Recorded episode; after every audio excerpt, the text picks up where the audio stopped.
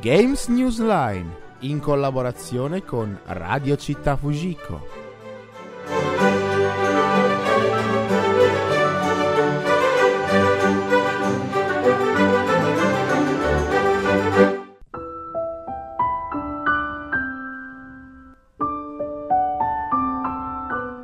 Buongiorno. Spero per voi che sia un buon giorno, perché per me negli ultimi due giorni sono stati un periodo di lutto atroce. Sapevo che prima o poi avremmo dovuto parlare di questo argomento, ma farlo mi mette una tristezza e un amaro in bocca simili incazzatura che voi non avete neanche idea. Ma dobbiamo farlo. La mia missione ormai la sapete qual è. Sapete anche cosa penso del cazzeggio nei videogiochi e come passatempo. Ed è innegabile questa cosa, ma è una sonora presa in giro. Oh, boo-hoo! Let me play a sad song for you on the world's smallest violin. Questa puntata si intitola Degrado Simulator.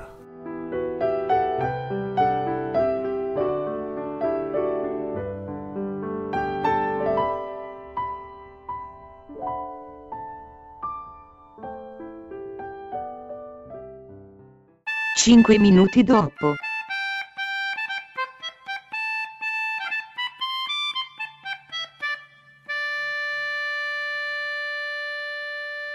Allora, ragazzuoli, abbiamo già parlato dei gestionali e in breve anche dei simulatori, ma c'è un argomento da approfondire. Un videogioco di simulazione è una simulazione sotto forma di videogioco. Eh, ma dai. Il gioco cerca di simulare un aspetto della realtà e in genere richiede un misto di abilità, fortuna e strategia. Si cerca per quanto possibile di riprodurre l'esperienza reale come se il giocatore fosse veramente nella situazione rappresentata. Il gioco può essere ambientato anche in un mondo fantasioso, ma comunque il tema del gioco è affrontato in dettaglio come se fosse reale. Esistono molti sottogeneri comunemente riconosciuti a seconda del particolare aspetto simulato. Simulatore di mezzi, simulatore di vita, simulatore di appuntamenti, videogiochi gestionali, videogiochi manageriali, simulatori di animali, videogiochi di sport, videogiochi di guerra, god game, insomma, qualunque videogioco se emula in modo realistico qualcosa è un simulatore. Ma l'argomento di questa puntata è più un'analisi di mercato in relazione al genere e alla stupidità dell'uomo. Ecco perché mi rode parlarne. In principio, Vera SimCity fu il primo gestionale mai uscito, oltre che il primo simulatore. Grazie al suo successo negli anni 90 ci fu una sovrabbondanza di titoli analoghi: SimComputer, SimFarm, SimTower, tanti titoli simulativi applicabili in un ambito diverso. Per la prima volta, un'attività ludica si incontrò con le strutture scolastiche. Venne utilizzato in alcune scuole americane per piccole lezioni di gestione ed economia. E oltre ad essere divenuto divenuto un genere popolare negli anni 90, non fu mai accusato di nulla di malevolo, perché considerato un genere istruttivo, avvicinando tante fasce di età.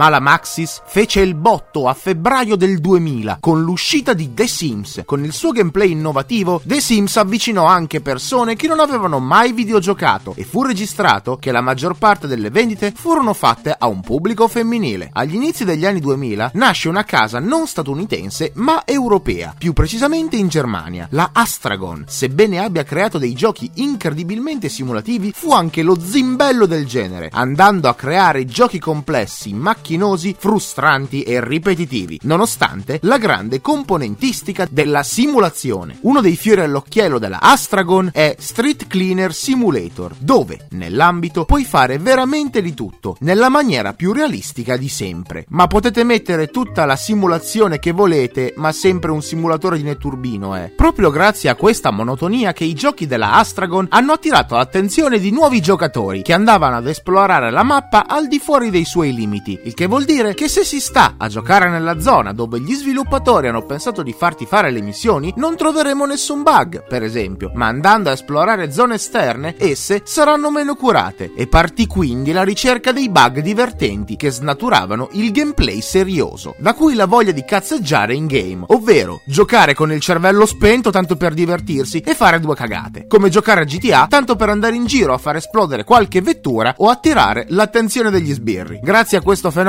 la Astragon ha ottenuto una grande popolarità che li ha spinti a sviluppare giochi più semplificati nelle meccaniche, come ad esempio la serie di Track Simulator. Per questo motivo l'utenza si è accorta che c'erano giochi della Astragon che erano fatti molto bene e altri giochi che, dire fatti con i piedi, è un complimento.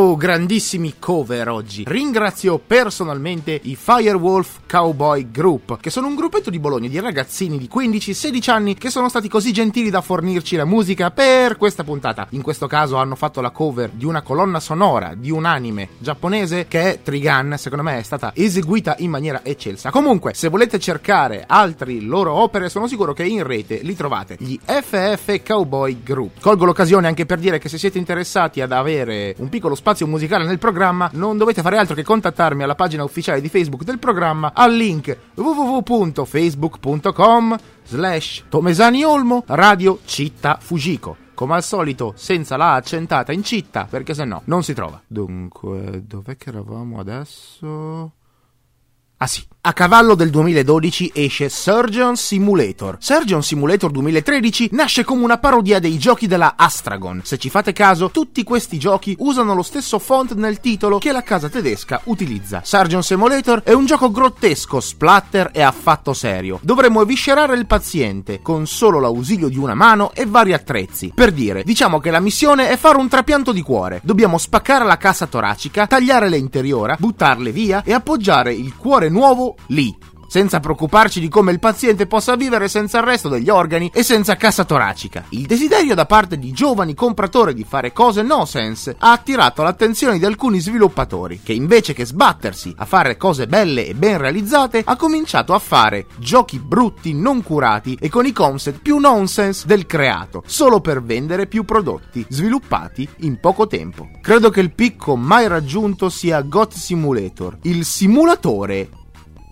di capra. Capra ignorante, ignorante, e bestia, falsario, questo sei, e vai pure a casa. Surgeon Simulator e God Simulator sono nati in un game jam, che in pratica è un contest o una sfida giocosa tra alcuni sviluppatori che devono realizzare un gioco in massimo 48 ore, come per le Music Jam Session, solo che invece che suonare si programma. Quello che deve farvi riflettere è che God Simulator è stato per un bel periodo uno dei giochi più venduti su Steam per chi non lo conoscesse, God Simulator è una demo giocabile praticamente in pre-alpha con modelli preimpostati del motore di modellazione grafico. Eh ma che schifo, che merda! Sì, ma è stato fatto apposta così. Saremo sì una capra, ma che non si comporta come tale. Andiamo in giro, spacchiamo tutto, faremo evoluzioni volanti in aria, siamo immortali, roba che dopo 10 minuti ti sei stancato. La gente vuole i bug, il nonsense e lo schifo. Questi giochi mettono a risalto gli errori dei titoli della Astragon e ne fanno il loro punto di forza. Credo che il must che ho trovato è il simulatore di robottino che pulisce i pavimenti. Arriveremo a un punto dove i giocatori compreranno roba brutta solo per il gusto di averla e farci un video da far ridere agli amici. Due parole.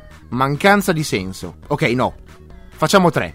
Mancanza di senso e inutilità. La cosa brutta è che la gente compra ste cose. Che cosa siamo diventati? Capre? Che comprano tutti i giochi di merda simulator o sassi che guardano gameplay sul tubo, ridendo di un idiota che sfotte il gioco, che è stato fatto per essere sfottuto apposta, evidenziando la merda che è. Avete presente Mozart? Avete presente Aristotele? Ecco. Umanità! Che cazzo ti è successo? Here comes the money. Here we go.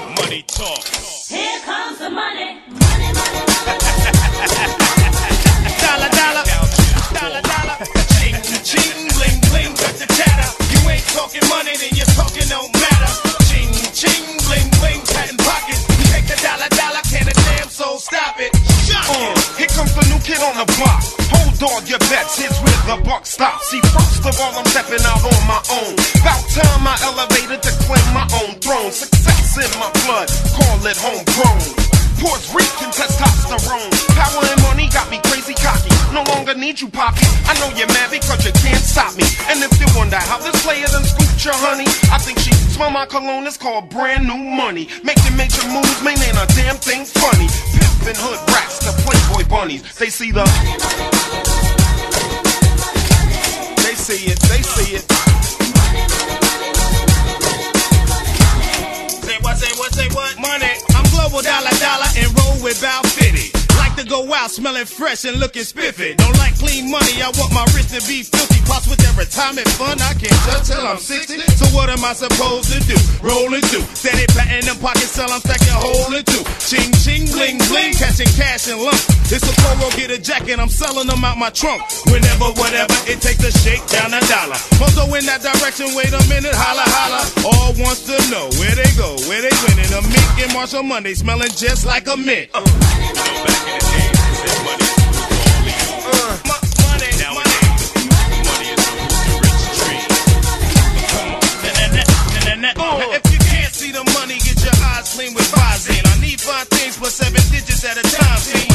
children chillin'. The best, never worse. See, we never get the pebbles, they got the rocks first. Bank vaults, I'm locking. Ching ching, we're mocking. I'm rocking. My family Christmas stockings are shocking. Fine women, any weather. Naughty denim and leather. Call it trickin', whatever. Sunday get better. I'm one smart cookie, the vet that smacks rookies. My stock's on top, your checks bounce while mine boogie. Wrist, I must rock it. Chick, stop it, I knock it. Cash looks like I got a gang of fists in my pocket. Fist in my fist in my pocket. Fist in my pocket.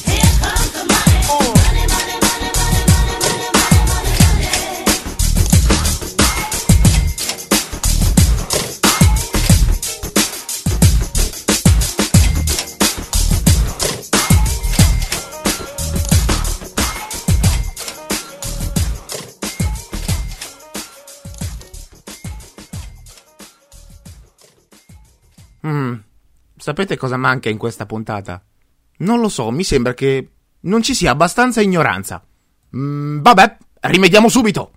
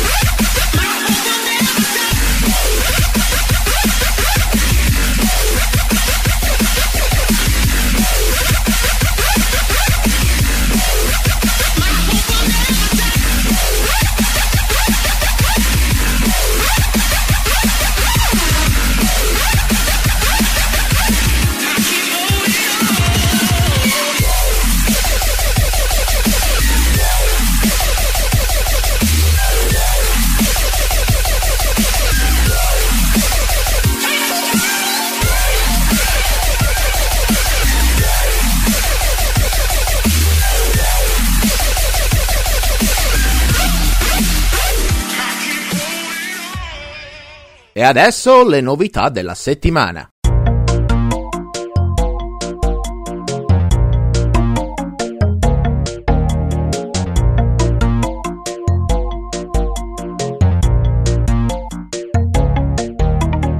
La Microsoft ha annunciato la nuova console. Non sarà un'evoluzione di Xbox One S, ma sarà una nuova e uscirà nel 2019. Questo per battere la principale concorrente Sony che aveva intenzione di far uscire la PS5 nel 2020. Attualmente questa notizia è solo una voce di corridoio, ma è abbastanza plausibile. Sempre rimanendo in tema Microsoft, Colin Bishop di Crytek ha fatto dei paragoni con dei PC da gaming e Xbox One X, sostenendo che dal punto di vista della GPU la console di Microsoft regge bene il confronto con un PC da gaming standard. I problemi sorgerebbero dal punto della CPU, che sarebbe equivalente a solo un terzo di un processore Ryzen. Sembra che Nintendo Switch possa essere piratata da un momento all'altro perché alcuni hacker sono riusciti già a farci girare sopra un sistema Homebrew, un software casereccio in grado di leggere giochi non acquistati e non in licenza in console modificate. Ma la parte piratabile non è tanto un problema di Nintendo quanto per il processore X1, che è già stato violato in passato, ed è lo stesso processore che è montato sulle console. Buone notizie per i possessori di PS4 che vogliono spendere poco. Molti titoli sono scesi rovinosamente in sconto dopo la loro uscita. Come si suol dire, morte tua, cazzi tua, meno sgay da spendere per me. No? Non lo avete mai sentito questo detto?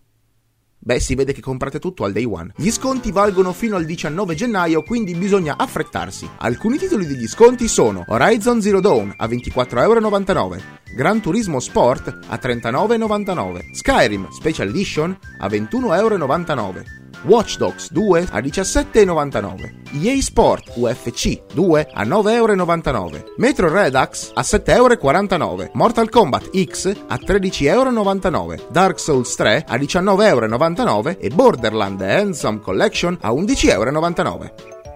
Notizia preoccupante per quanto riguarda una falla nei processori Intel e AMD. Gli hacker potrebbero entrare nei vostri PC che montano questi processori. Certamente uno scandalo e si urla al panico. Migliaia di lettere di indignazione inviate alle case Intel e AMD per la poca sicurezza trasmessa. Ma si parla di processori di cui il più antico è di 10 anni fa. Che nessuno di noi fosse al sicuro lo sapevamo già e immaginare una società alla Mr. Robot o alla Black Mirror non è lontano dalla vita che abbiamo in questo decennio. Tutti ci sentiamo almeno un po' osservati sia nei PC che nei nostri cellulari, fantasie paranoiche che sembrano non essere poi così lontane dalla realtà attuale, incredibilmente orwelliana. Mentre per quanto riguarda le uscite, questo mese escono un sacco di giochi indie per Nintendo Switch, ma che sono poco importanti perché già usciti tempo addietro su altre piattaforme, e pochi giochi sportivi per altre console, ma niente di cui bisogna prendere nota. Al contrario, il 25 gennaio esce Dragon Ball Fighters Z per PlayStation 4, Xbox One e PC. Dragon Ball Fighter Z è il nuovo capitolo della serie di videogiochi picchiaduro su Dragon Ball. Il titolo comprende una nuova modalità storia esclusiva interamente creata sotto la supervisione di Akira Toriyama, il creatore del manga, oltre alle modalità scontri 3v3 multiplayer online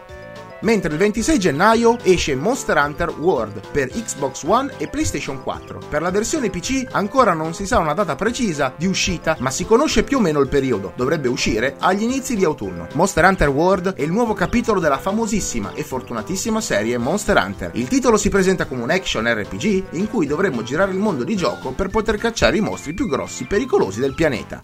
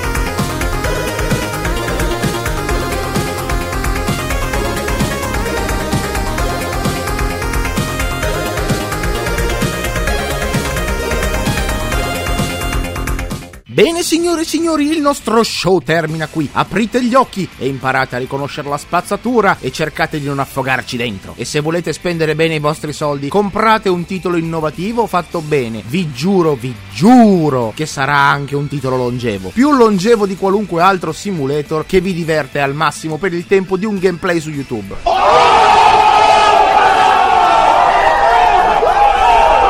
Oggi sono on fire, baby. Intanto vi saluto e vi do appuntamento alla prossima puntata. Stesso posto, stessa ora, sempre qui, su Radio Città Fujiko. Non esiste puntata migliore per ricordarvi il nostro slogan. Dovete essere... Consumatori consapevoli. Ma regà, toglietemi una curiosità. Tra un po' farete la fusione? Ci sentiamo la prossima settimana. Ciao!